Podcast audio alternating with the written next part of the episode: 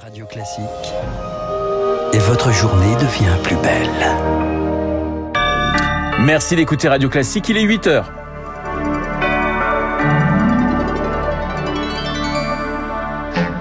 La matinale de Radio Classique avec Renaud Blanc. Un réchauffement deux fois plus rapide qu'ailleurs. Le climat s'emballe et il s'emballe vite en Europe. C'est un rapport de l'ONU qui nous le dit. Giorgia Meloni montre patte blanche, la première ministre italienne à Bruxelles pour rencontrer les 27 avec en toile de fond une situation économique difficile pour son pays, l'Italie. Et puis euh, des milliers de signalements de plus en un an, les dérives sectaires en plein boom. On en parle avec notre invité dans ce journal, Charline Delporte. Radio.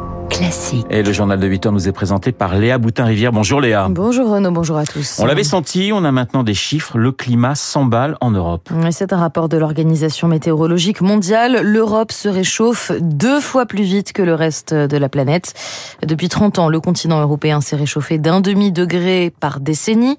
Baptiste Gabory, bonjour. Bonjour. C'est donc beaucoup, beaucoup plus rapide que partout ailleurs dans le monde. Hein. Oui, deux fois plus rapide. Dans une autre étude publiée euh, l'été dernier, les scientifiques estiment même que l'Europe de l'Ouest se réchauffe 3 euh, à 4 fois plus vite que les autres régions aux mêmes latitudes, par exemple l'Ouest américain. L'explication est complexe, mais elle est liée à la circulation atmosphérique qui contribuerait à bloquer de l'air chaud sur l'Europe. Les conséquences, elles, sont connues. Sécheresse, canicule, incendie. La fonte des glaciers a atteint cette année en France un, un record. Un tiers d'ailleurs des glaciers classés au patrimoine mondial de l'UNESCO vont disparaître d'ici 2050, dont celui du Mont Perdu dans les Pyrénées.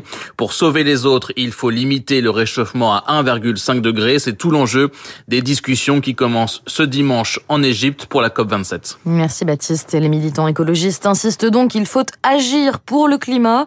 Devant l'Assemblée nationale hier, ils se sont réunis pour réclamer 12 milliards d'euros pour la rénovation thermique, une mesure qui figurait dans le projet de budget malgré l'avis du gouvernement. L'exécutif qui a d'ailleurs évacué cet amendement hier. Pour la quatrième fois en moins de deux semaines, Elisabeth Borne a brandi le 49.3 pour faire adopter le projet de budget 2023. La France insoumise a aussitôt réagi avec le dépôt d'une nouvelle motion de censure. Léa, bientôt un nouveau visage pour représenter le Rassemblement national. Et c'est une première dans l'histoire du parti. Il ne sera pas dirigé par un membre de la famille Le Pen. Jordan Bardella ou Louis Alliot, les militants du parti ont le choix jusqu'à ce soir. Une campagne sans divergence majeure de ligne avec toujours la certitude du leadership de Marine Le Pen. Pour le militant lyonnais Daniel Albou, c'est le signe de la bonne santé de son parti. Moi, je pense que ce qu'il faut surtout retenir, c'est la, maturité du Rassemblement national. Nous, on est ravis, hein, c'est l'été indien. Marine Le Pen est à 30%, sondage IFOP, devant Emmanuel Macron si l'élection présidentielle se reproduisait en octobre-novembre. Souvenons-nous des psychodrames des congrès du Parti socialiste, au, chez les LR, quand les gens s'envoyaient des exploits d'huissiers, etc., etc. Là, tout se passe bien dans le calme, dans la sérénité. Donc, c'est une preuve de notre capacité à gérer les affaires internes et celles du pays, j'espère bientôt, de façon responsable. Un propos recueilli par Victoire Fort et on connaîtra le vainqueur de l'élection samedi. De nouveau, le gouvernement s'empare de l'immigration avec un message simple. Être méchant avec les méchants, gentil avec les gentils. C'est la doctrine présentée hier par Gérald Darmanin qui consiste notamment à inscrire les migrants visés par une obligation de quitter le territoire au fichier des personnes recherchées. Léa, opération séduction pour Giorgia Meloni à Bruxelles. La toute nouvelle première ministre italienne rencontre les dirigeants de l'Union. Méfiance des deux côtés. Les 27 connaissent les positions parfois eurosceptiques de la ministre et Giorgia Meloni a pour sa part besoin du plan de relance européen. Alors elle va probablement mettre de l'eau dans son vin selon le spécialiste des relations franco-italiennes à l'université de Nice, Jean-Pierre Darny. Il y a de la part de Giorgia Meloni une volonté de montrer patte blanche et de rentrer dans ce jeu international qui est une source de légitimité pour elle. Elle va suivre un programme dérivé du gouvernement précédent, c'est-à-dire de celui de M. Draghi. Elle a pris grand soin dans sa campagne électorale de se prononcer en faveur de l'Europe, de l'Alliance Atlantique. Elle s'est montrée très en pointe dans sa défense de l'Ukraine face à la Russie. Elle a pris aussi soin de gommer certaines aspérités sur des visions réformistes dans le cadre de l'agenda européen. Elle doit quand même rassurer et montrer qu'elle est capable de tenir ce que j'appellerais cette orthodoxie politique et économique dans le cadre européen. Propos recueillis par Marc Tédé. Et puis les amoureux du jeu vidéo sont ravis. La Paris Game Week a commencé. Ce grand rendez-vous a ouvert ses portes hier à la porte de Versailles à Paris, donc après trois ans d'absence. L'occasion de parler des sorties, des innovations technologiques, mais aussi du e-sport. En clair, quand le jeu vidéo devient une pratique professionnelle. Le marché est en pleine expansion. Il vise 1 milliard 600 millions d'euros d'ici deux ans. Eric Koch, c'est un peu les, les poupées russes. L'e-sport est un écosystème au sein même du milieu du jeu. Venu des Pays-Bas Lorsqu'un match d'exhibition débute,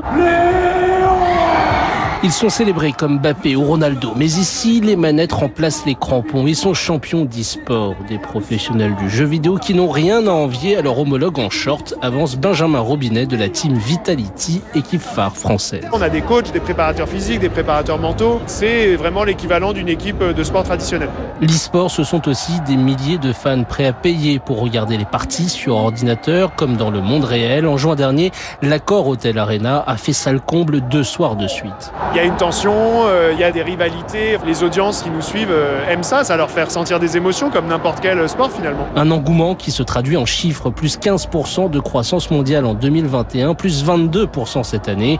Principaux moteurs, les droits de retransmission et surtout les sponsors, analyse l'économiste Laurent Michaud. Ça mobilise les marques de luxe, de voitures qui ont besoin d'un effort hein, pour se faire reconnaître par cette jeune génération. C'est quelque chose qui est là pour s'installer définitivement. Preuve en est, l'e-sport s'invite aussi au JO. En 2024, à Paris, cinq épreuves virtuelles, dont la voile et le cyclisme, auront lieu en préambule des Jeux. Et les amateurs et les curieux ont jusqu'à dimanche pour aller découvrir donc cette Paris Games Week à la porte de Versailles. Il est 8h07 sur Radio Classique. Léa Lamivilu de la mission interministérielle de vigilance et de lutte contre les dérives sectaires a publié hier son rapport annuel. Un rapport très alarmant. Les saisines de la Mivilude atteignent des sommets 4020. C'est un tiers de plus qu'en 2021. L'an dernier, 140 000 personnes, dont 90 000 mineurs, ont été touchées par des, des phénomènes sectaires en France. Bonjour Charline Bonjour. Vous êtes la présidente de la CAFES, le Centre national d'accompagnement familial et de formation face à l'emprise sectaire. On dit que ces chiffres s'expliquent par la crise du Covid qui aurait déstabilisé de très nombreuses personnes, ces chiffres records. Est-ce que vous confirmez? Alors je confirme en effet, bien sûr, que le Covid, de, qui bon nous est arrivé comme ça, a été très angoissant, c'est vrai, que des personnes cherchaient à avoir, je dirais, le meilleur médicament pour essayer de ne pas l'avoir, oui. On a eu à ce moment-là un terreau qui fait que naturellement, des personnes se sont engouffrées par les réseaux sociaux et autres. Et après, on avait tous les antivax. Hein, naturellement, là, ça a été le cœur joie, je dirais, pour tous ces charlatans. Je pense qu'ils se sont fait des fortunes sur ces personnes qui, de bonne foi, cherchaient tout simplement à se faire soigner différemment peut-être, parce qu'un peu pressenti par ces techniques, je dirais, alternatives. Oui.